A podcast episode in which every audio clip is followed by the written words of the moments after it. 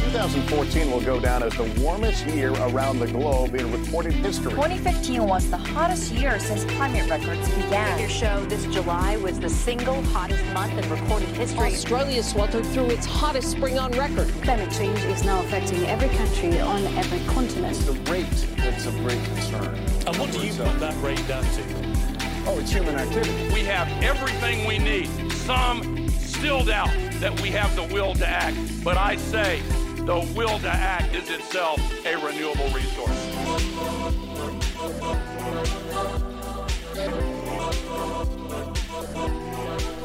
Hey guys, it's Cree here again, and I'm taking you with me on the road to COP25, which is fast approaching to take place in Madrid.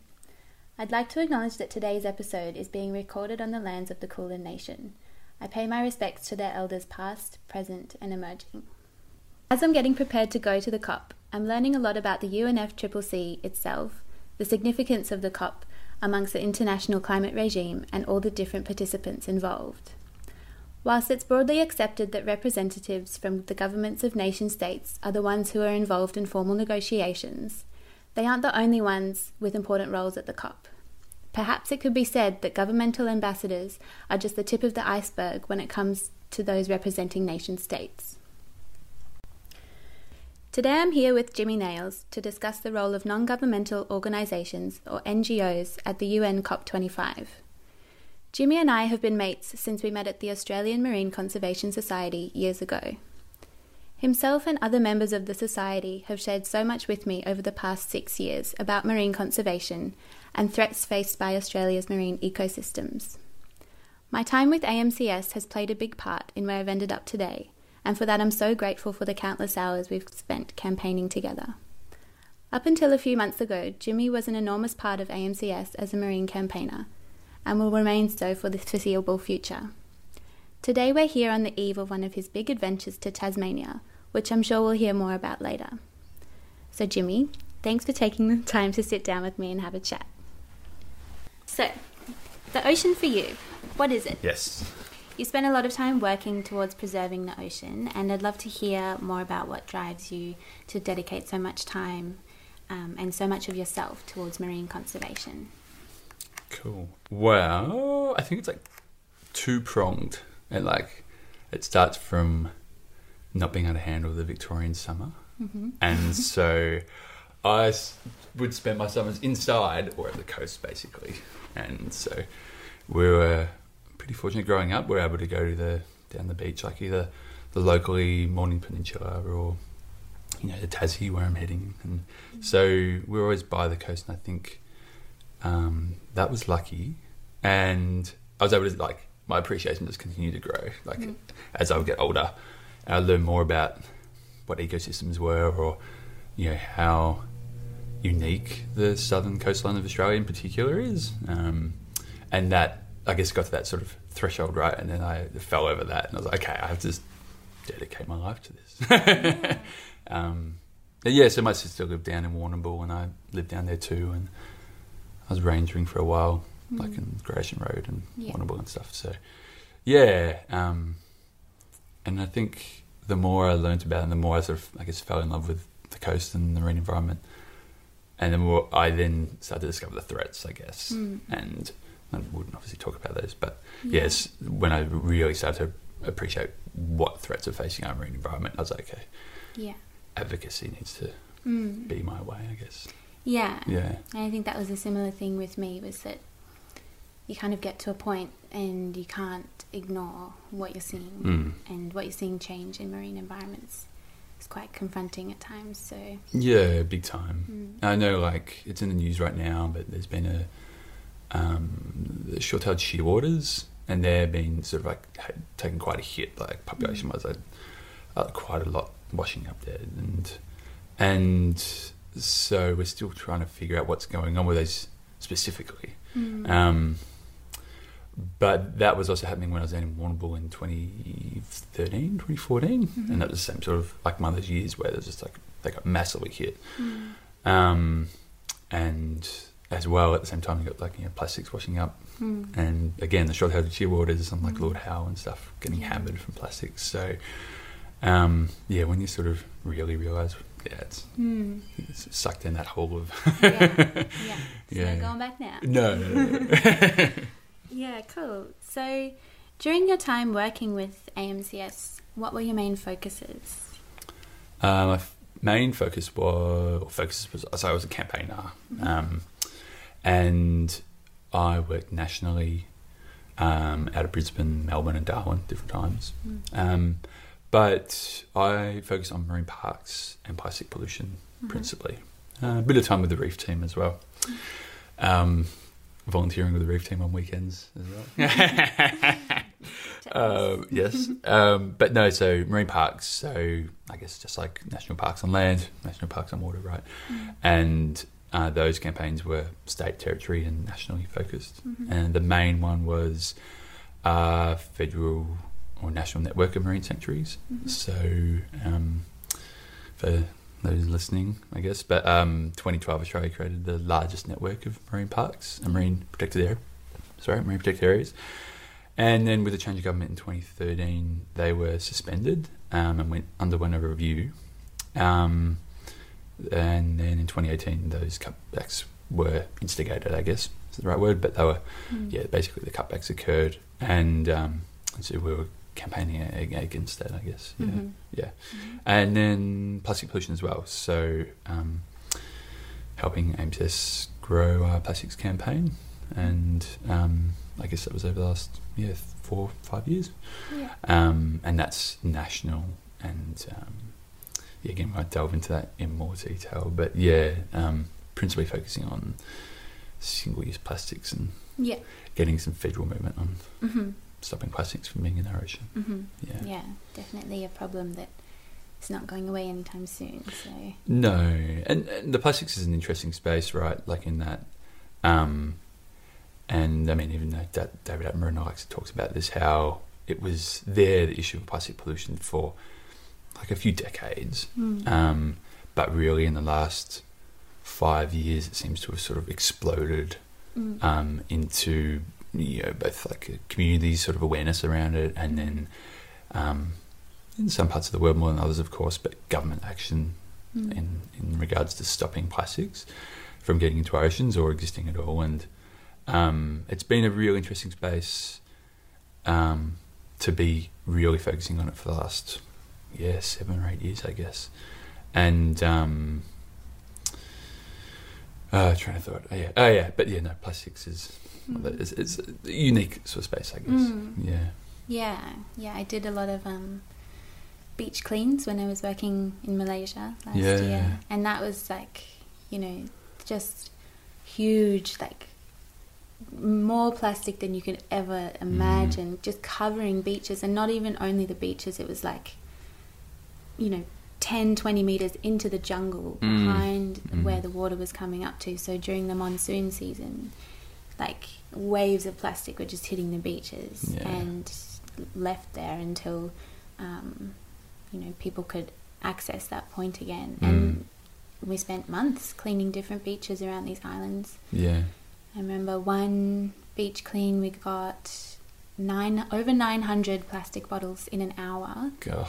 Yeah. wow. one hour and it's like you know you're not even standing on the ground in Mm. on these beaches it's like you're standing on layers and layers and layers of rubbish and um, yeah it's coming from all over the place like Mm. plastic bottles we picked up were from Vietnam Yeah. and Malaysia so it's I think yeah this um, issue of plastics like it's really hard to address because once it's in the ocean it doesn't belong to any one or any country anymore like it's in the currents Yeah, there's no borders in the ocean. yeah, and then that's somebody else ends up having to deal with it, or it, it Mm. ends up impacting marine life. So Yeah, and that's something that's been really um, brought to our attention over the last well, this year is that um, you know Australia. So the majority of plastic pollution within our waters it comes from Australia, and um, you know it's pretty um, a firm fact through CSIRO. But what's interesting is that those. So you mentioned Malaysia, yeah, and so like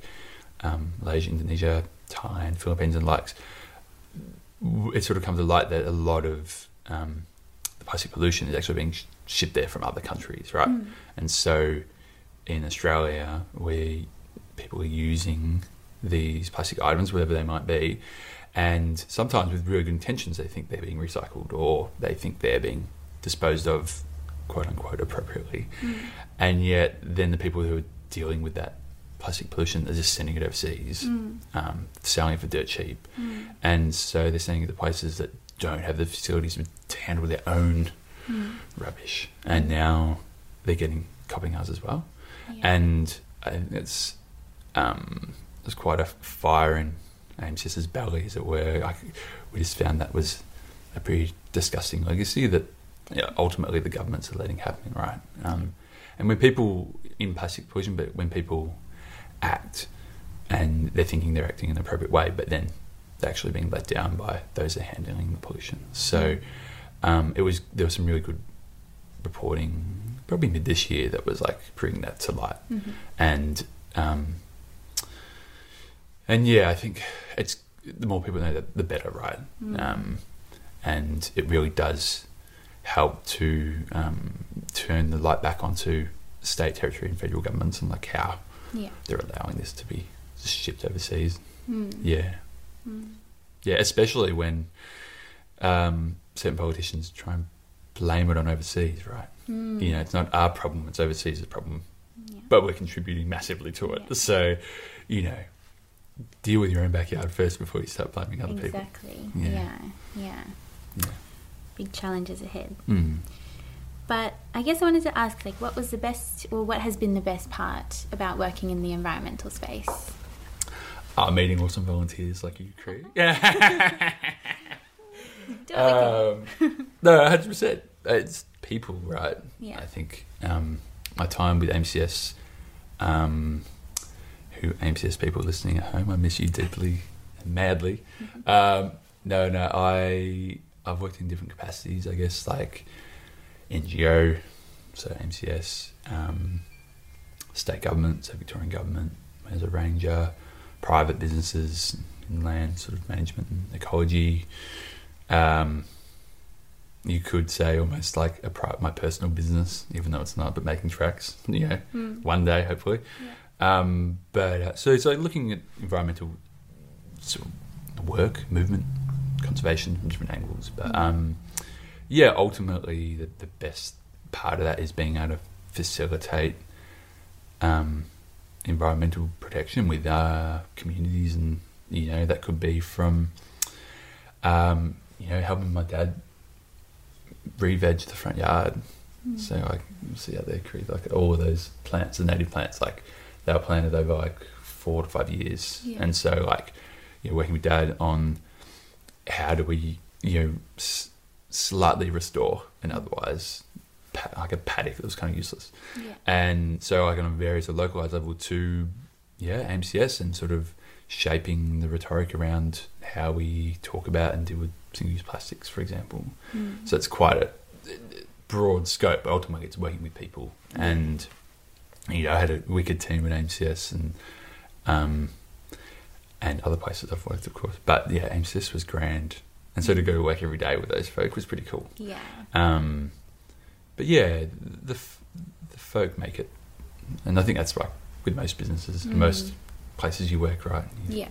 you connect with people around you, and that's what you Yeah. that's what you love. Yeah. Yeah, and I think it's like it's very important when we're dealing with these pretty heavy environmental issues to have a good support network that you're working Mm. with because there are days when you can just feel so deflated and let down and frustrated that you know at times it can feel like nothing's moving nothing's changing Mm. and everything you know the climate is just like rapidly and unrelentlessly changing around us Mm. so i think it's really important to be yeah surrounded by people and i think that's you know a lot to do with what i love about being in the environmental space as well is the connections that you form are very deep and um, long lasting Mm.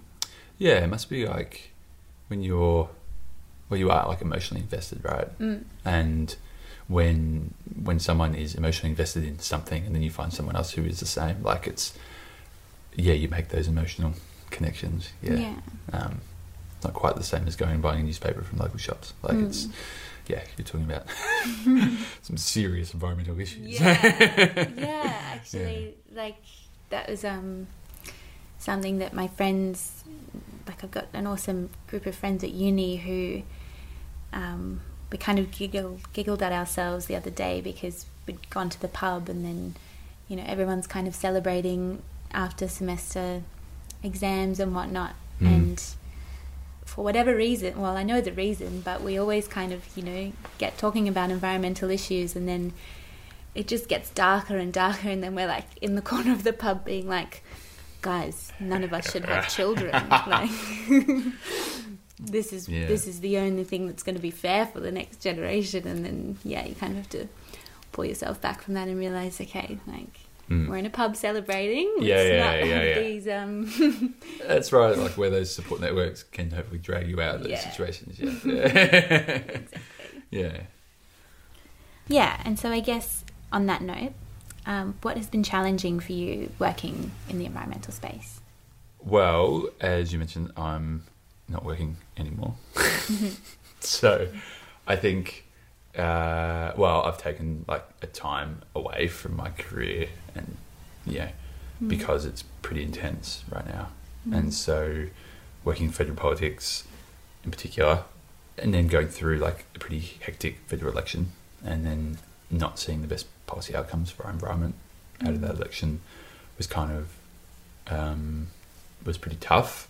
And then I guess just working for five years or whatever in the campaigning space, it's pretty full on. So, um, but yeah, it ties back to what we said, anyways. Like about like when you're emotionally invested in something, Mm. you get emotionally tired. Yeah, So, definitely. so yeah, and uh, to be fair, like uh, having spoken with a lot of folk in MCS, but other NGOs and the likes, is like um, emotionally invested, and you do get drained and tired and burnt out, if you will.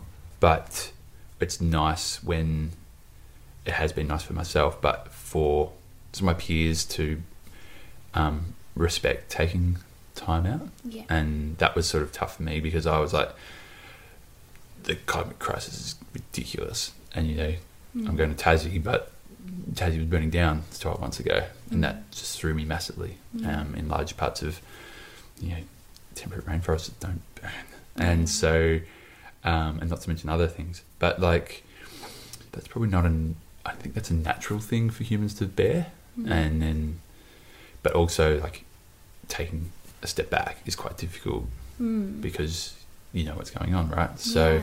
I think, um, despite how tough it's been, it's also great having peers that say, "Yes, take time Yeah. and look after yourself," and I guess it could be applied to anyone, right? Yeah. Um, and I think we chat about later, but like with folk, individuals, and communities, and what they can do. Yeah. Like, actually, I'll t- talk about that later. yeah. Yeah. Yeah, that's toughest. Yeah. Yeah, no, it is tough. And um, yeah, thank you for sharing because I think that is like really so important for everybody to acknowledge that, yeah, the more you know about these issues and the more you kind of realize how intertwined everything is, all these systems interacting with each other and Mm. reaching tipping points, like it's it is a lot to bear and you know, when you start losing sleep at night Mm. on something that you're working day in, day out on, and it still feels like nothing's changing. It can be just, yeah. Yeah, and, and and how long can one maintain that energy? Yeah. And and that's different for everyone, right? Some people can do it for weeks, months, years, whatever it might be. But knowing your, I guess your threshold, and when you've gone past that, it's taking that time out to chill out. Hey, Dad. Dad just walked in. We can we can edit that out. Cool. So, I guess I'd love to hear about the roles that NGOs play in the international climate regime. Mhm. Um, do you know much about that, and has this kind of shifted recently? I guess to preface uh, that I haven't directly worked in the international NGO space. That said, um, AMCS does have a myriad of involvements with international committees and so World Heritage Committee and I'm not actually sure if we're directly involved with COP this year. I I couldn't find that out. Um, uh, they are. I'm not 100% sure, Okay. but I can wear my badge. Okay, yeah, great.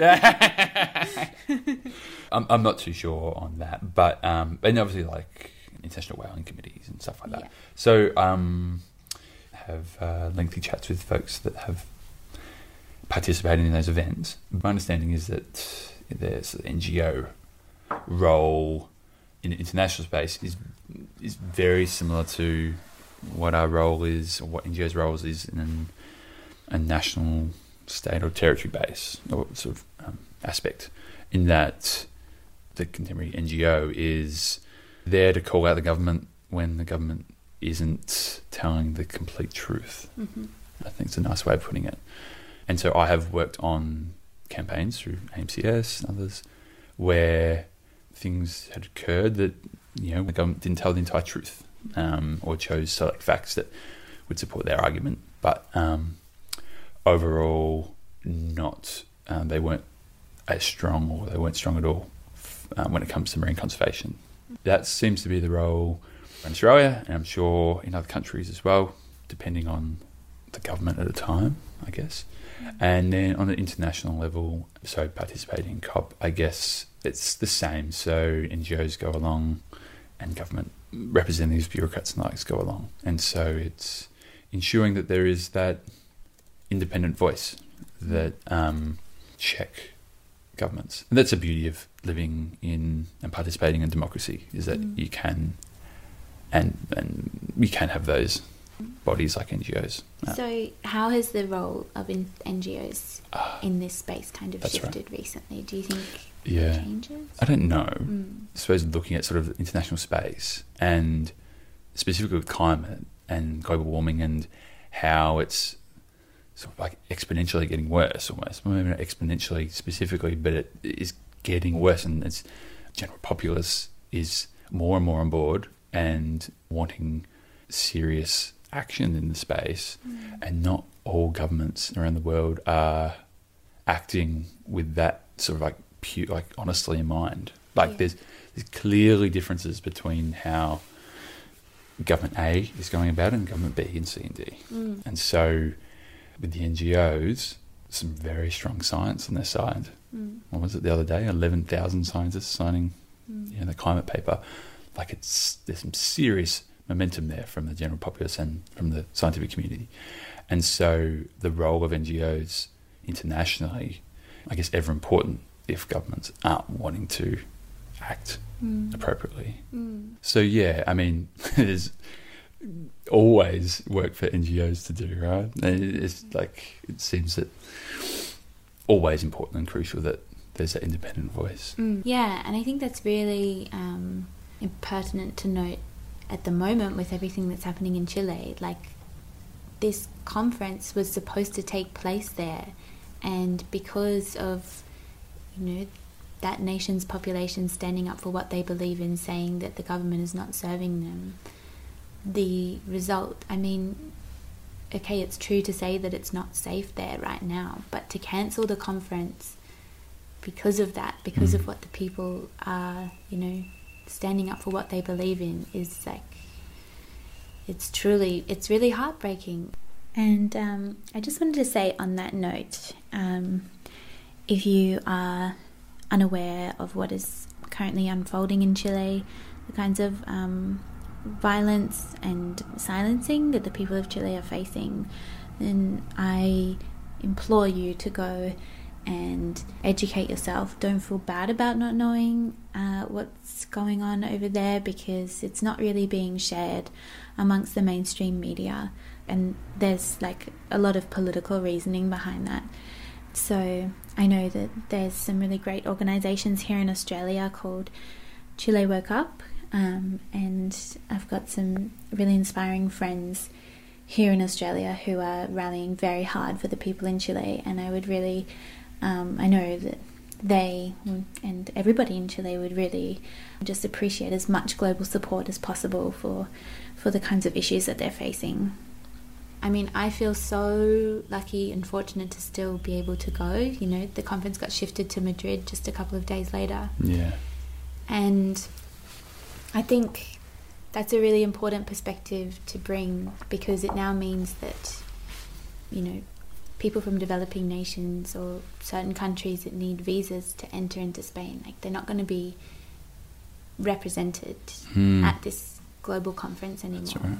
And so, yeah, I think it's just important to, you know, sit back and check yourself and, and, and recognize, you know, why you're going and what you're standing for. I'm going with an organization who's providing some really great opportunities for young people Hmm. to have these opportunities in policy and governance. And yeah. No, it's pretty Really awesome. It, like, it, like, because people have been planning for it to be in Chile for what, you know, a year or Mm. more, and know, we're not all made of cash, Mm. and so the logistical nightmare of putting together a conference, Yeah. and then at the sort of like eleventh hour and fifty nine minutes, it's like, okay, we're changing it to another country, Mm. and for these reasons, a very political reason, right? And then that did yeah close doors on I don't know specifics, but it has to have. There's people that you know can't afford to get there, Mm. or and that so they're not able to be represented in a, like a strictly global issue, right?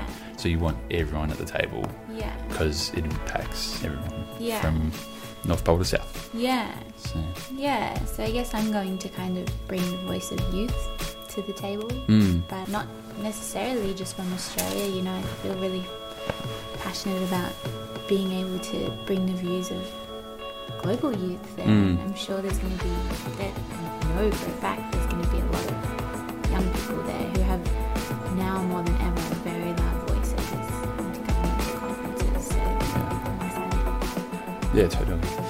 It could be amazing, Craig.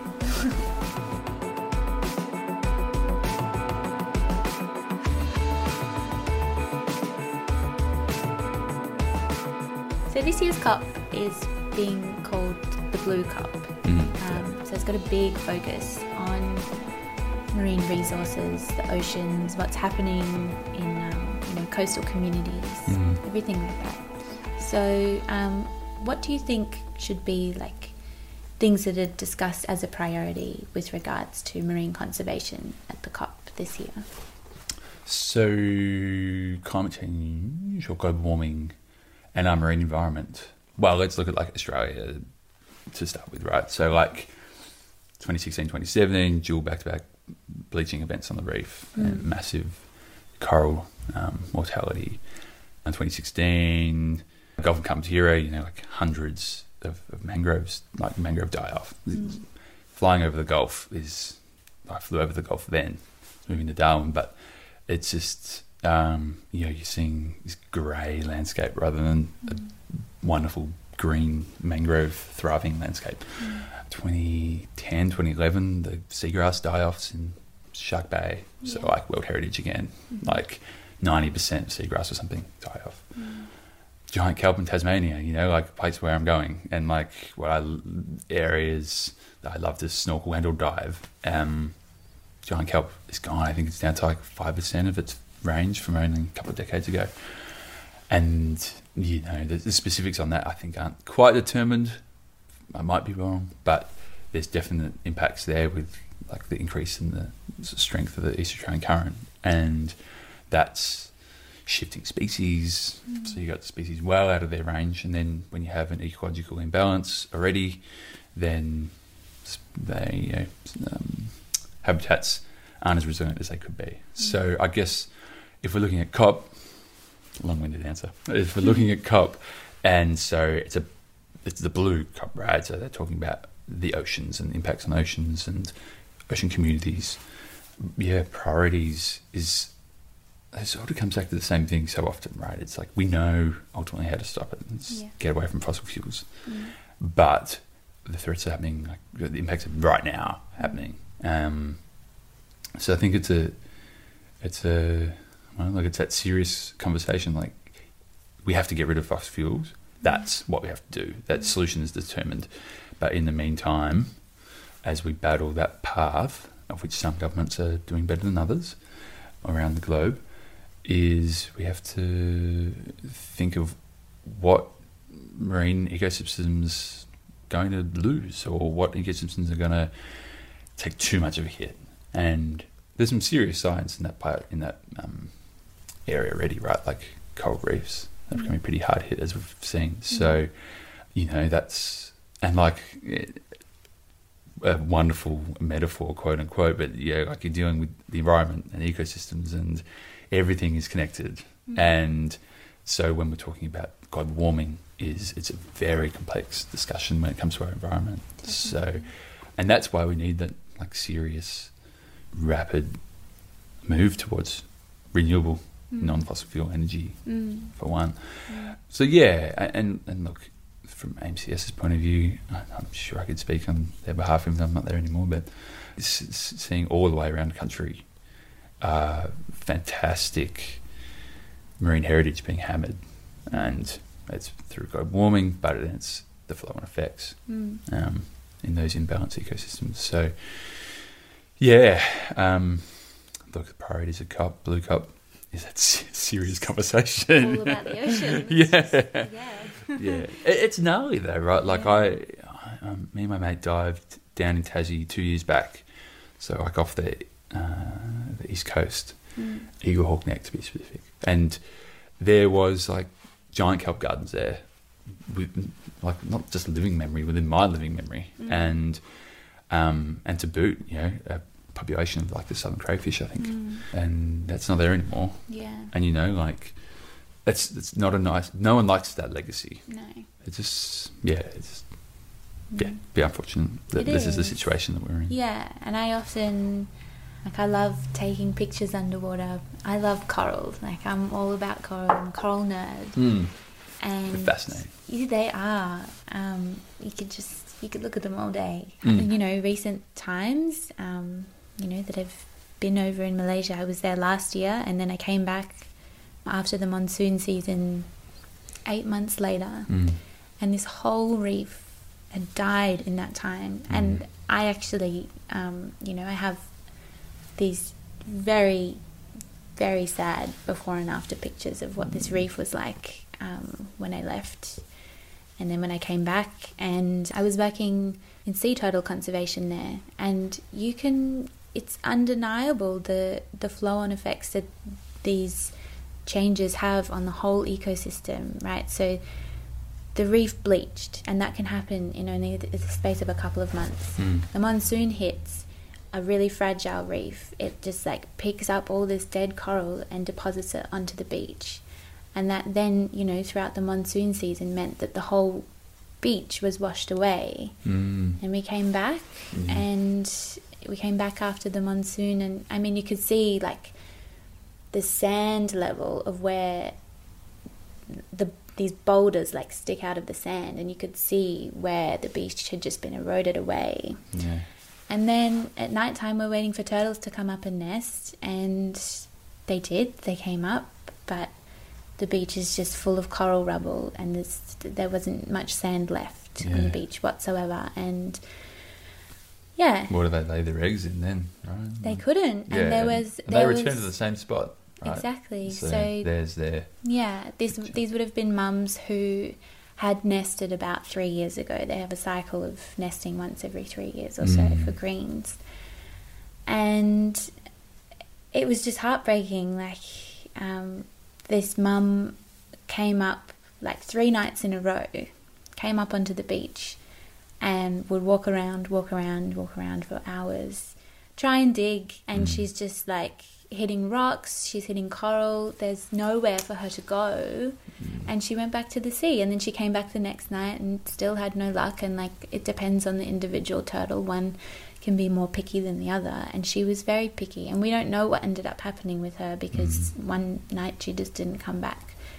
And so the assumption can be made that she dropped her eggs in the sea. And mm-hmm. like, that's, you know, on this tiny little beach, you can just see how this ecosystem is just, yeah. yeah, and then of course like your sociological like impacts, right? Exactly. Like and I, I'm, you know, I really feel, and that is the the connection that we we need to make. Um, you know, I'm fortunate enough to be able to return to these places and, um, you know, try and use my time to to better these marine environments. But this is the reality for that community, that really wonderful, warm community there in Malaysia who has welcomed me um, with open arms time and time again, and I am so grateful. I am so grateful for that community there in the Perhentian Islands um, for allowing me to to come and and be a part be a part of their lives and try and help in some little way. But the fact is that these people live there and they rely on these coastal ecosystems for their livelihoods. And that is just being pillaged in front of them. And they have contributed very little to the climate crisis. Um, and they don't get to just go away in the monsoon and pretend like it's not happening because that's the reality for them. And that's not fair. Hmm. But so I guess um, today, Mm. like we're, as I said earlier, we're on the eve of you um, having a pretty big adventure in Tassie. Yes. So um, tell me about. non-global warming related. Yeah. That's actually not true. Yeah. you can't escape it, Yeah. James. Yeah. Yes. You can never run away. You can't even go to a tiny island and try and forget about it. No. Um, but what? Um, so where are you off to? And Mhm. and tell me about like your project. It's called Making Tracks, Mm. and um, yeah, I'd love to hear more about it. And Um, yeah, and actually on that is we can't run away, right? And that's that's like it's a um, really important point, I think. Even and we chatted about it before, right? Like I've taken time away from work, quote unquote work. I'm still don't have enough time to do everything I want to do, s- which is great. But um, yeah, you can't run away from these things, and I felt that was a big lesson for me in that I wanted to take some space away from like the, the emotional sort of toll, but you can't separate yourself from it. So it's yeah, you're taking that step back, but still, it's, it's yeah, it doesn't stop. Um, anyways, um, so yeah, making tracks, making tracks. Um, uh, in a nutshell, I guess um, making tracks would be a platform, I suppose. Like it's not an organisation, it's not a business or anything yet.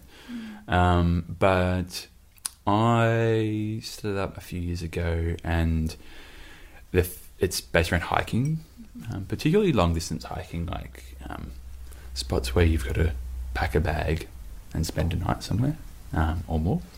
And but yeah, it's, it's hiking, and it's all the effort I put into it. It's around um, increasing folks' understanding uh, and then their appreciation for our amazing backyard. Um, it's still incredibly amazing, and um, and I suppose the overall desire is that through a great understanding, through a great acknowledgement of how um, special and unique our backyard is, uh, an increase in that desire to protect it.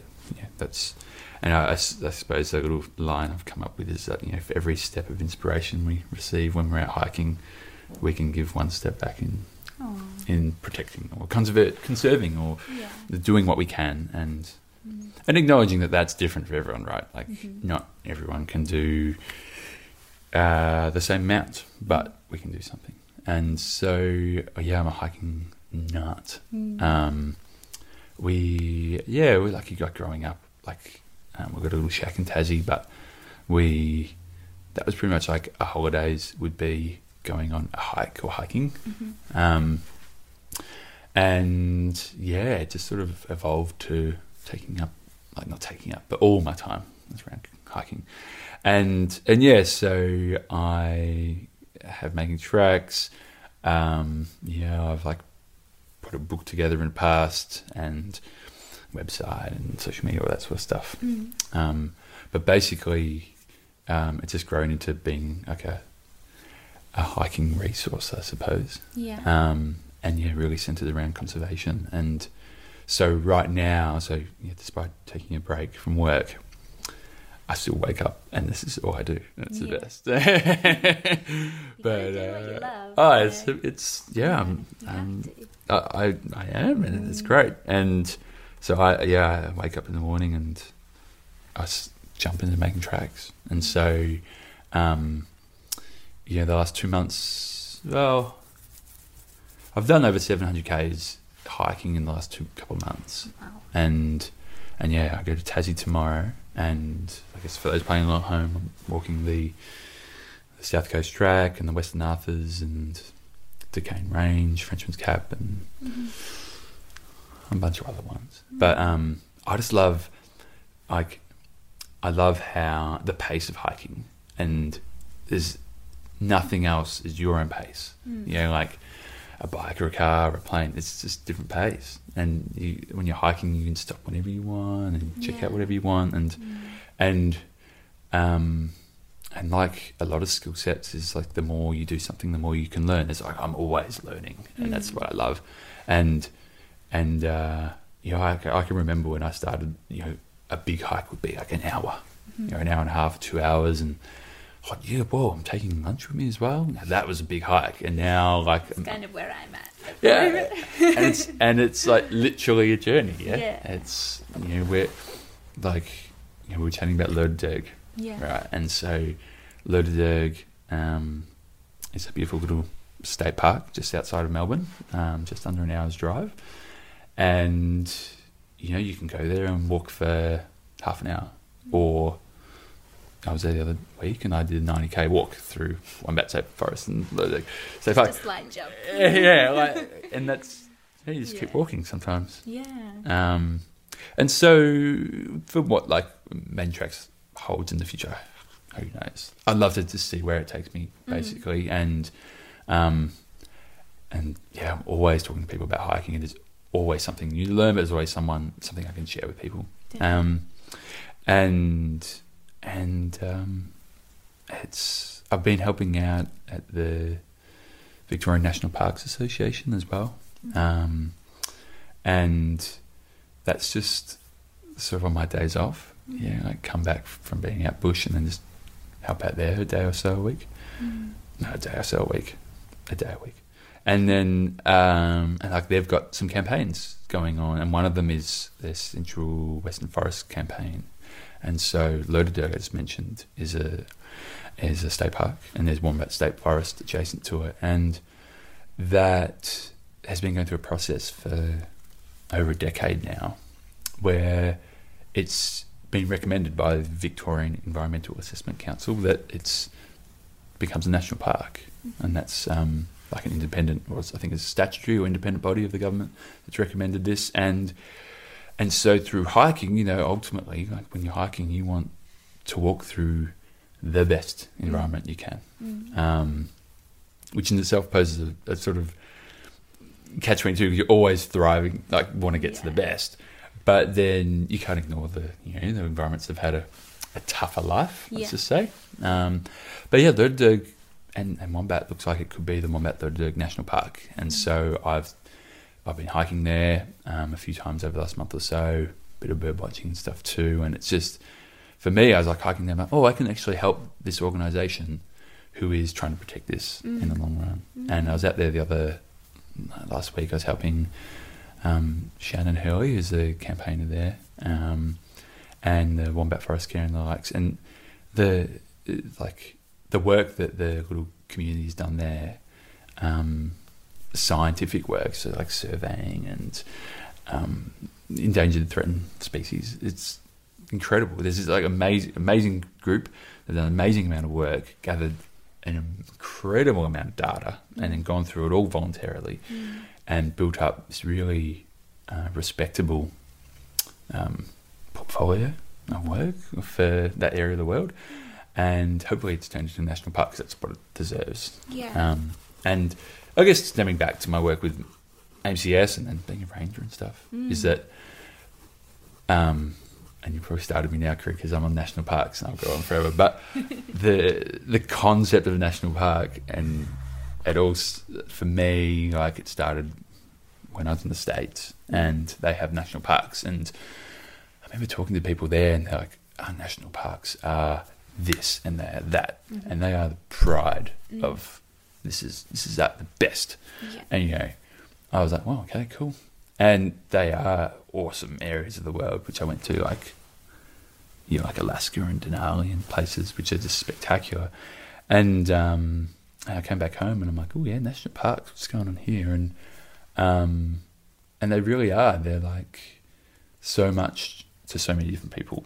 But um, I think ultimately there's that biological importance of protecting areas Yeah. and how we go about that. Um, because Australia's evolutionary biological history is really quite unique. Like yeah. nowhere else can you go walking and find koalas Yeah. um, Exactly. or echidnas. Like Yeah. they are evolutionary, Mm. two of a kind in the entire world, and that's pretty special. And so that's sort of what our national parks around the country ideally protects and sort of embodies is Mm-hmm. people think of our unique landscapes and seascapes Mm. and they want it protected. Mm. Um, and so, yeah, I, I, I try and hike outside of national parks as much as I can, but ultimately, like, it's gathering photos and stories from those places and turning them into something and making tracks, and, and Yeah. people seem to enjoy it. for sure, for sure. I've been sharing the trail notes around my work, so hopefully we're going to go out for a hike together. Yeah. On your notes. The Lerderderg. Yeah, maybe not the 90 kilometer version. Yeah, but, um, down. I wouldn't. I wouldn't recommend ninety k's in three days. It's um, hectic, but but like and Victoria's just got spectacular. I I mean, such as New Zealand, such as Europe, Asia, Yeah. you name it. There's spectacular hiking. Yeah. Yeah. But I think it's a cool thing that you're doing, you know, using like your passion and, and your passion for photography and writing and hiking all combined to, you know, share that with the Mm. world and and really encourage people to get out there amongst nature, amongst um, yeah, our backyard. Hmm. We need to understand it, we need to appreciate it, we need to spend time there to really, you know, understand what's at stake here Mm. and you know you, you're going to do it for some really amazing reasons and i think that yeah people could take a lot from that and Mm. um, yeah Yeah, hopefully there's there's a gem or two in there.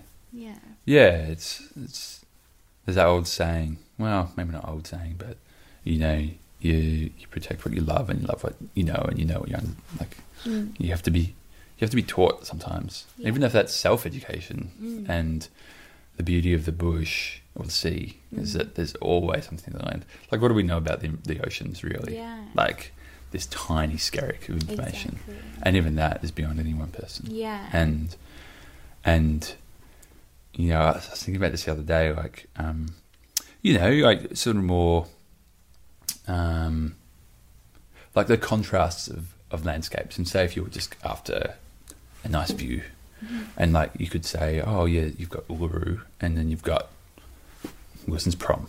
Okay, very different landscapes, mm. thousands of kilometers apart. Mm-hmm. But I, I feel like the more the more you learn about the intric- intricacies of the Yes. environment, is you can go from you know Kinglake, which is just down the road, to Lerderderg. Mm. Not even you can go Kinglake to Warrandyte, and you can see differences in Yeah. ecosystems. yeah So like um, this sort of stint of hiking I've been doing, like I went from Wilson's Prom to the Great Ocean Walk to then out past Portland on the Great Southwest Walk, Mm-hmm. and like, that was like f- four weeks, one then the other, then the other, Mm. and I even noticed like with the blue wrens, and so they get their plumage, like they they get quite vibrant Mm. when it comes to like breeding time, and I noticed noticeable differences in the blue wrens between each Oh, of those. wow.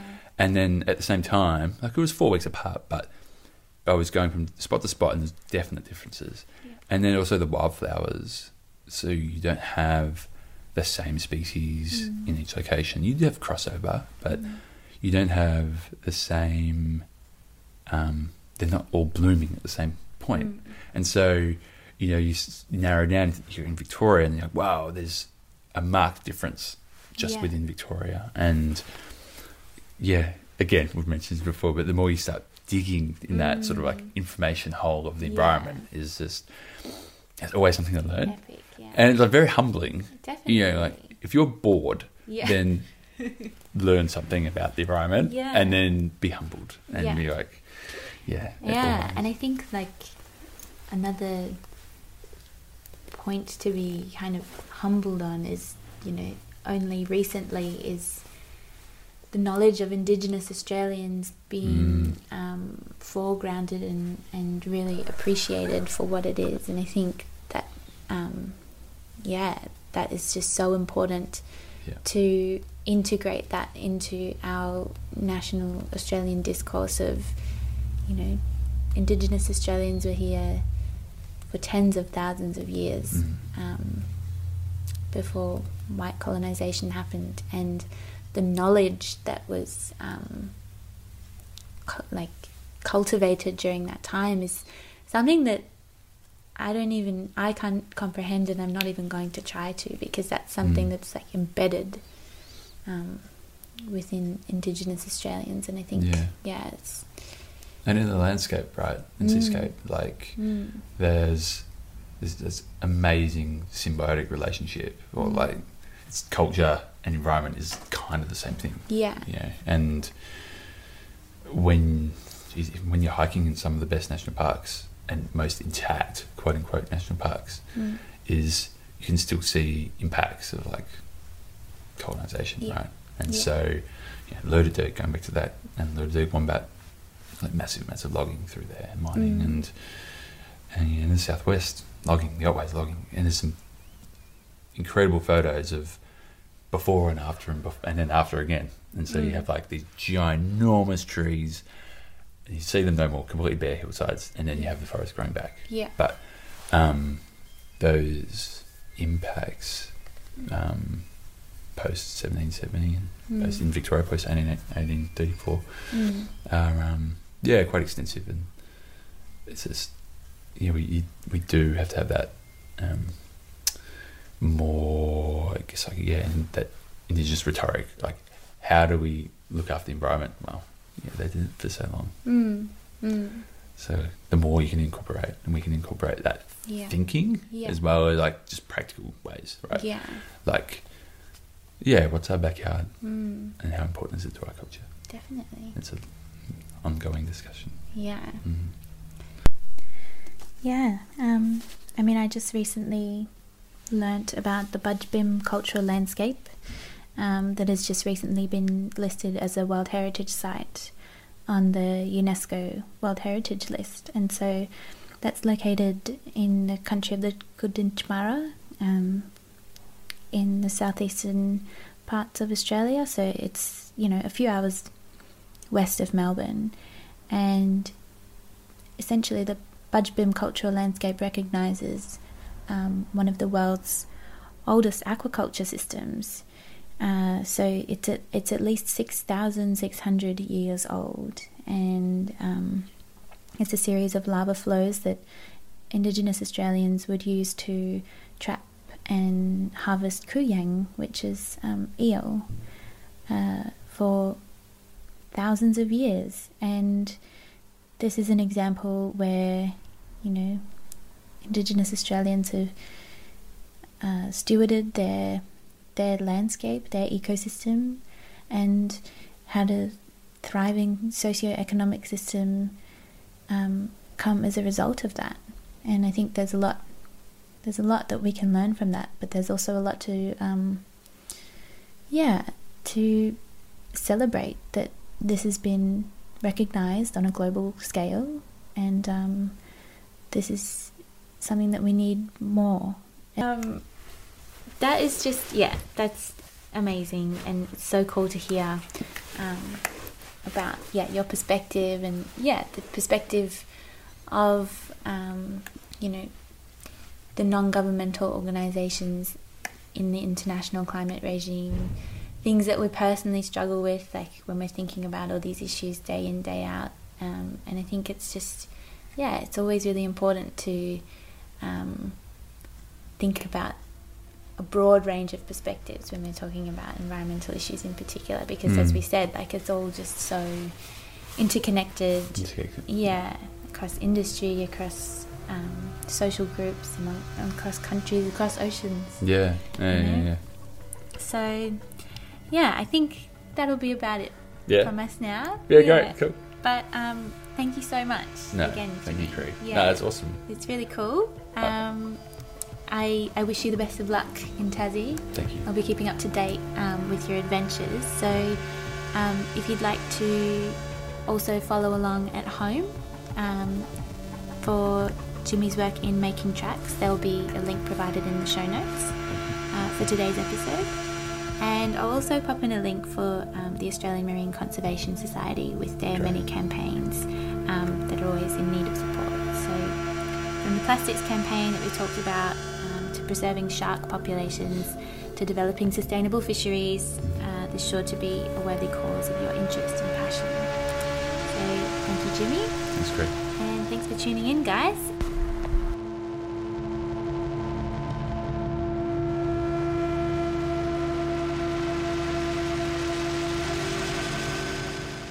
G'day everyone, Jimmy here. I've taken a break from hiking just for a few moments. I've found a nice little bit of hill with hopefully a bit of protection from the wind. I'm on the Kepler track in Fiordland National Park on the South Island of Aotearoa, and New Zealand. And this is Ngai Tahu country, I believe, the Maoris. And it is spectacular. And um, why am I talking like this? Well, Cree has asked me to do a little bit of an update since we chatted in November and touching on a few of the things we chatted about. Um, I'm yeah sitting looking at this valley, and this is relevant to what I'll chat about eventually. But it's a glacial carved valley, and it's this beautiful sort of U-shaped valley. So you can see where the bulk of the, the weight of the glacier would have sat in the bottom. And then at top of that sort of bowl, you have these really gnarled, hummocky, uh, rocky areas. And there's a few waterfalls falling, but with a bit of rain, this is a bit waterfall heaven. And it's there's no tree to be seen, and it's all this golden green, sort of end of summer, sort of sun bleached tussock. And half of the valley is in the evening sunlight and the other half is in the evening shadow. And it is divine. It's a beautiful beautiful part of the world. Um yeah it's been a pretty pretty hectic summer for those uh, for all of us and for you guys back home. And um and yeah with the, the bushfires in what is every single state, but the size of those fires is just was is ridiculous, unprecedented. Um, yeah, never seen anything like it.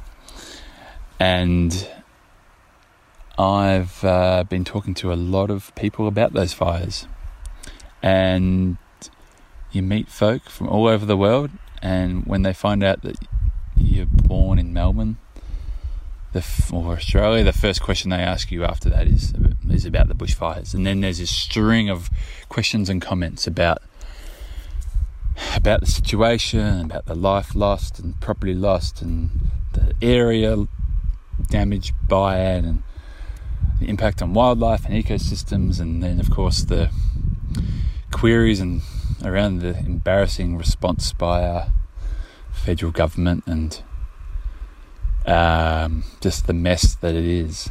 And uh, yeah, some pretty pretty interesting conversations and comments from people from all over the world.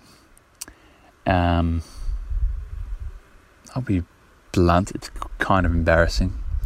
Uh, some other beautiful things about traveling and sharing sharing news from all around the world and where where everyone's at. You know, in a way, we're all in the same basket. We're all dealing with this global warming nonsense. Um, nonsense in that it's not something we should be dealing with. It should just be dealt with. Um, but uh, everyone's dealing with it in different ways, and Australia is just coming off as an embarrassment on an international scene. That's blunt and honest. Um, so So yes, uh, everywhere I've gone, all the little towns I'm popping into, there is fundraisers for for Australia and for and for the bushfire relief. It's it's everywhere, everyone's minds. Um, and then in here in New Zealand, you have glaciers. And I was lucky enough to be standing next to one yesterday, uh, yesterday, a couple of days ago, and it was gorgeous. The Dark Glacier. It's quite a quite a gnarly hike to get to it. And woke up in the morning, ice frozen over tent and shoes were frozen, and made our way down to the glacier, and it was it's fantastic, a beautiful, beautiful place to be. Unfortunately, New Zealand's lost 70% of their glacier coverage in 10 years or so. Um, so that's one of the obvious um, impacts of global warming here in New Zealand, and one that a lot of the locals reflect on and talk about. Um, I've noticed that through hiking. I've noticed it on my maps. A lot of the maps I'm using have glaciers on them, and yet I get there and there's nothing. You may hear in the background a kea, which is the world's only alpine parrot flying around me, if it gets close enough. Very inquisitive, intelligent animals. Um, so, reflecting on the summer that has been, um, and what Cree and I were chatting about, is stressing the importance of looking after ourselves and each other. And it's not a normal situation to live with the constant thought of the degradation of these natural, beautiful natural places and the impact it's having on people. It's not. It's not normal. So look after yourselves and always um, feel able to ask for a conversation, for a chat, and for there's so many folk out there who are dealing with and talking about and, and feeling the same things. So do look after yourself and each other. Um, here it comes, the kea. Um, quickly on hiking, I'm walking the Te Araroa Trail, which is uh, the national trail of New Zealand, and it goes from the top of the North Island to the bottom of the South Island. It's 3,000 kilometres.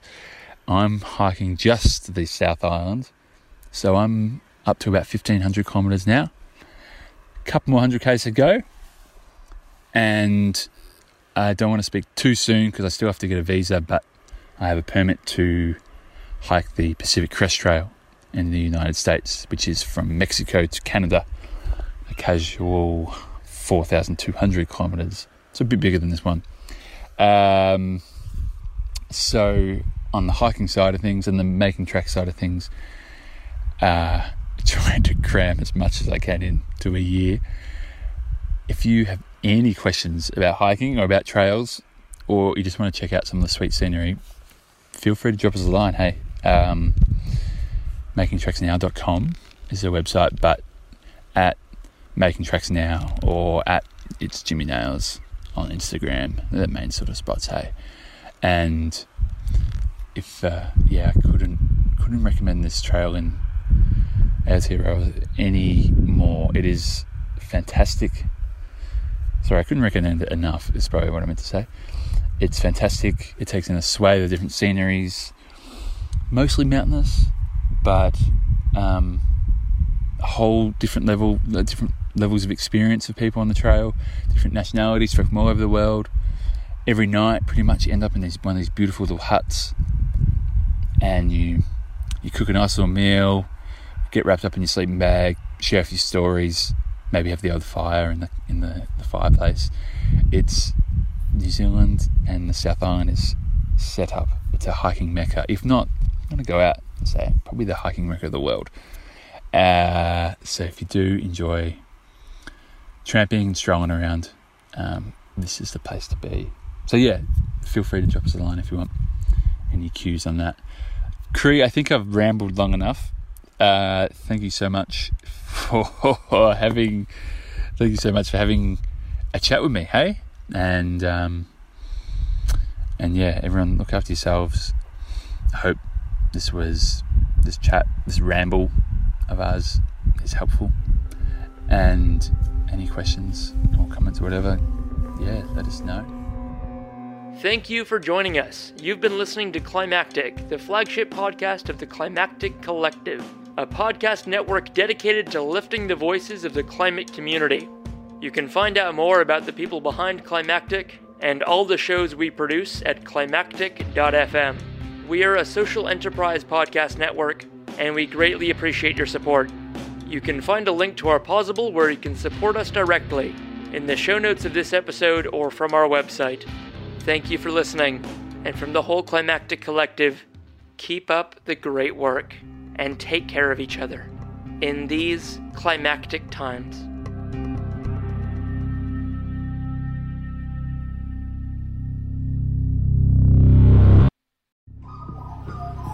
The Climactic Collective.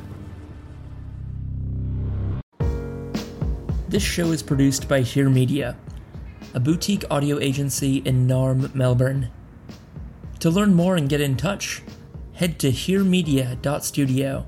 That's H E R E media.studio.